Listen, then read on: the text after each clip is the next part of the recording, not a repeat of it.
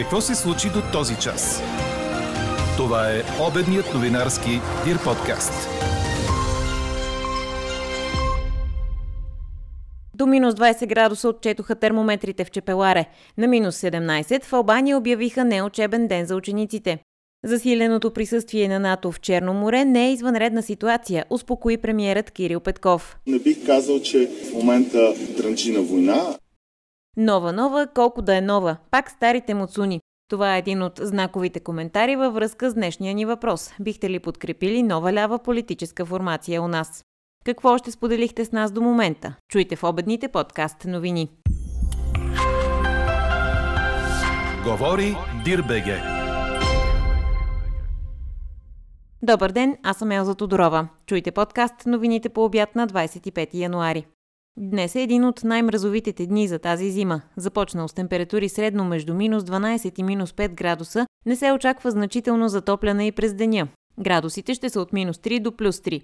Ще има и променлива облачност и ще духа слаб да умерен вятър от запад. В източна България от северозапад. Прогнозата е на нашия синоптик Иво Некитов.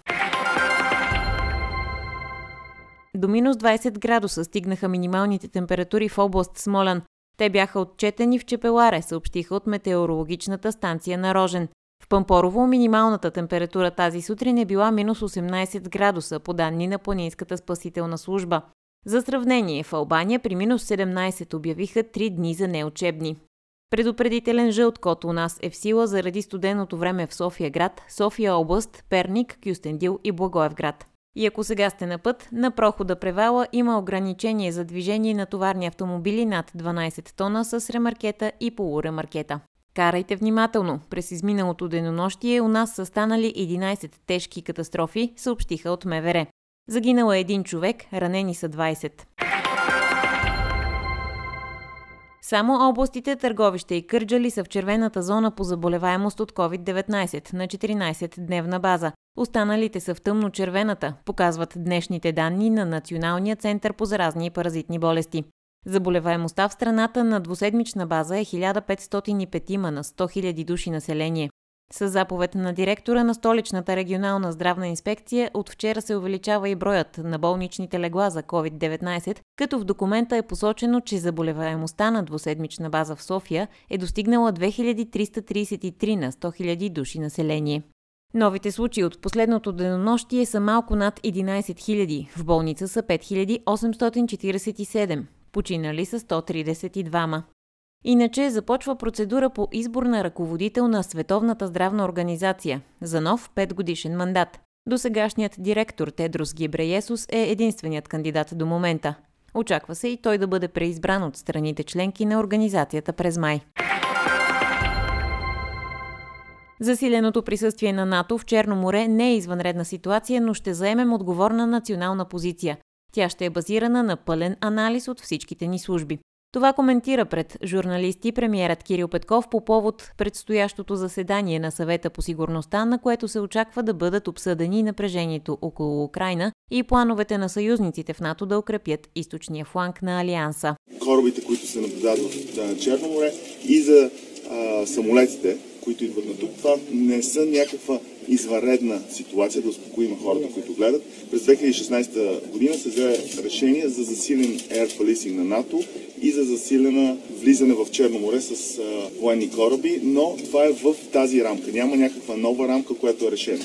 Днес, свиквайки всичките служби, силовите министри, ще обсъдим точно обстановката и се надявам след 4,5 да ви дам ясен прочит на ситуацията и нашите следващи стъпки. На ръба на война ли сме? Дрънчи оръжа от себе. Това, което виждаме, че явно напрежението се вдига, всички това го виждаме, но не бих казал, че в момента дрънчи на война. Не, моята преценка в този момент е, че ескалация се дига. За съжаление, не искаме деескалация, а ескалация да се дига и ние ще бъдем конструктивен партньор и съюзник в НАТО, и в Европейския съюз, така че да сме в съответствие с нашите съюзници.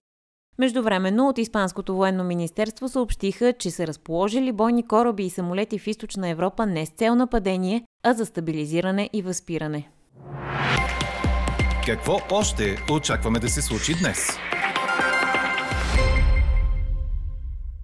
Премиерът на Северна Македония Димитър Ковачевски трябва да се срещне с президента Румен Радев и с председателя на парламента Никола Минчев. Това ще стане след обед, а тази сутрин се проведе и първото съвместно правителствено заседание на Северна Македония и България.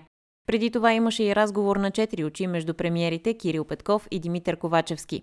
Българският министр-председател каза, че е обнадежден от постигнатото само за две седмици. Това, че вие дойдохте толкова много министри по всичките сфери, на които искахме да работим заедно с нашите министри, показва пътя от тук нататък как тези отношения ще се случват. Те ще бъдат на база на истинска работа, на истински срещи с очакване на истински резултати. Най-важното за политиката е да достигне за доброто на двата народа.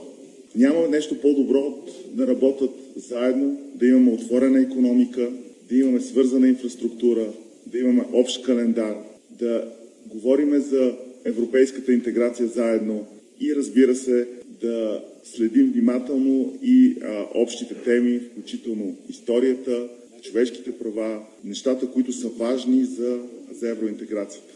Дори с нощи на нашата обща вечера. Вече видях, че някои от министрите вместо да довършат вечерата си, вече плануваха с специфични мерки, които трябва да направят.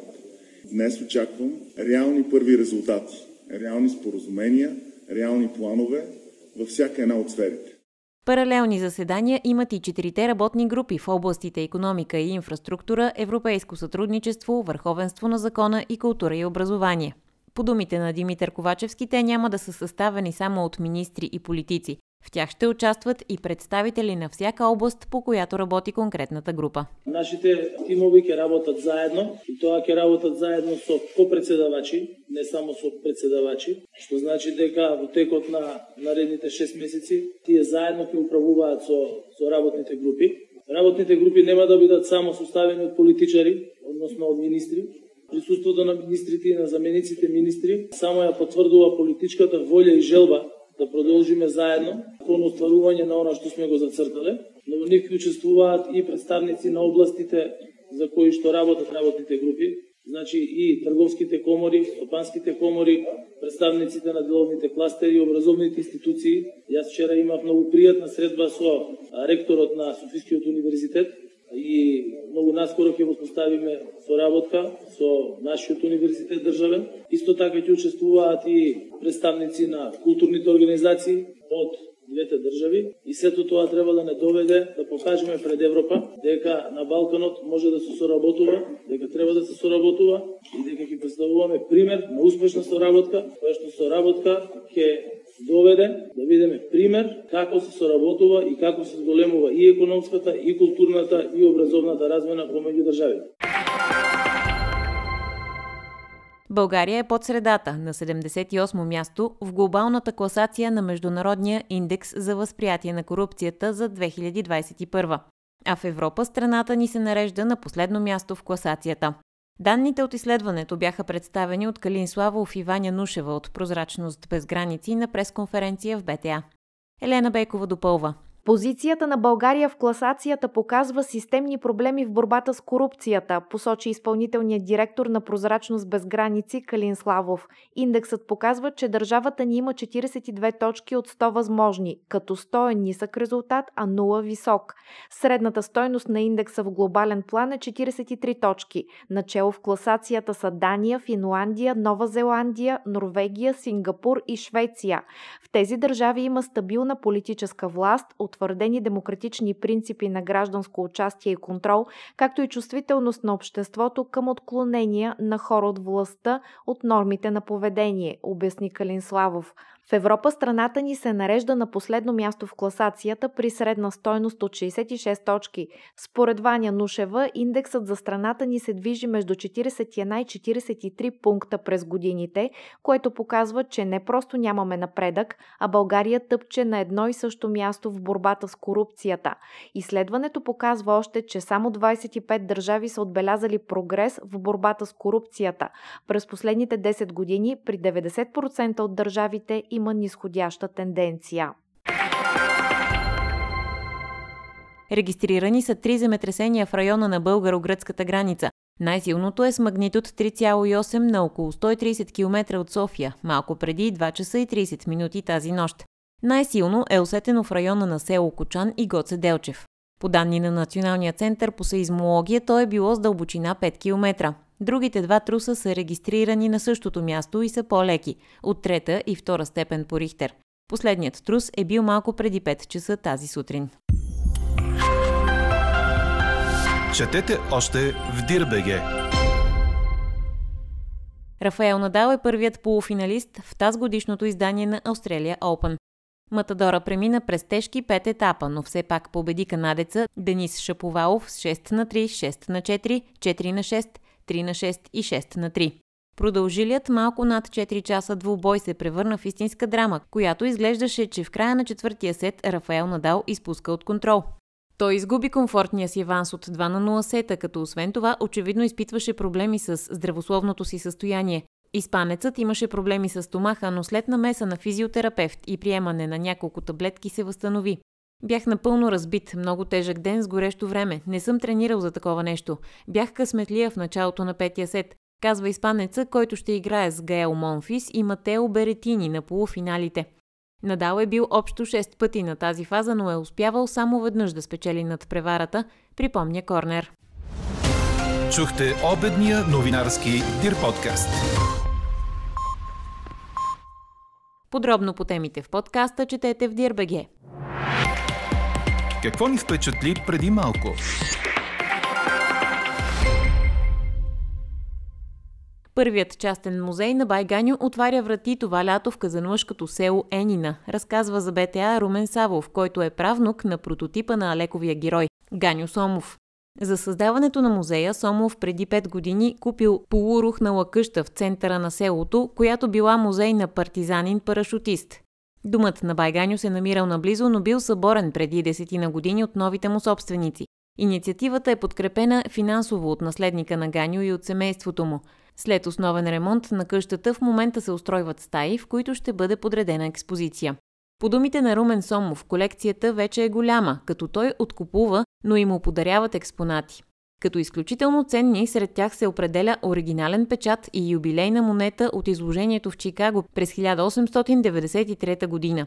Именно там преди 130 години в прочутия Джаксън парк се срещат Алеко Константинов и предприемчивият Ганю Сомов, за да останат в историята като писател и неговият прочут герой. А какво ще кажете за това?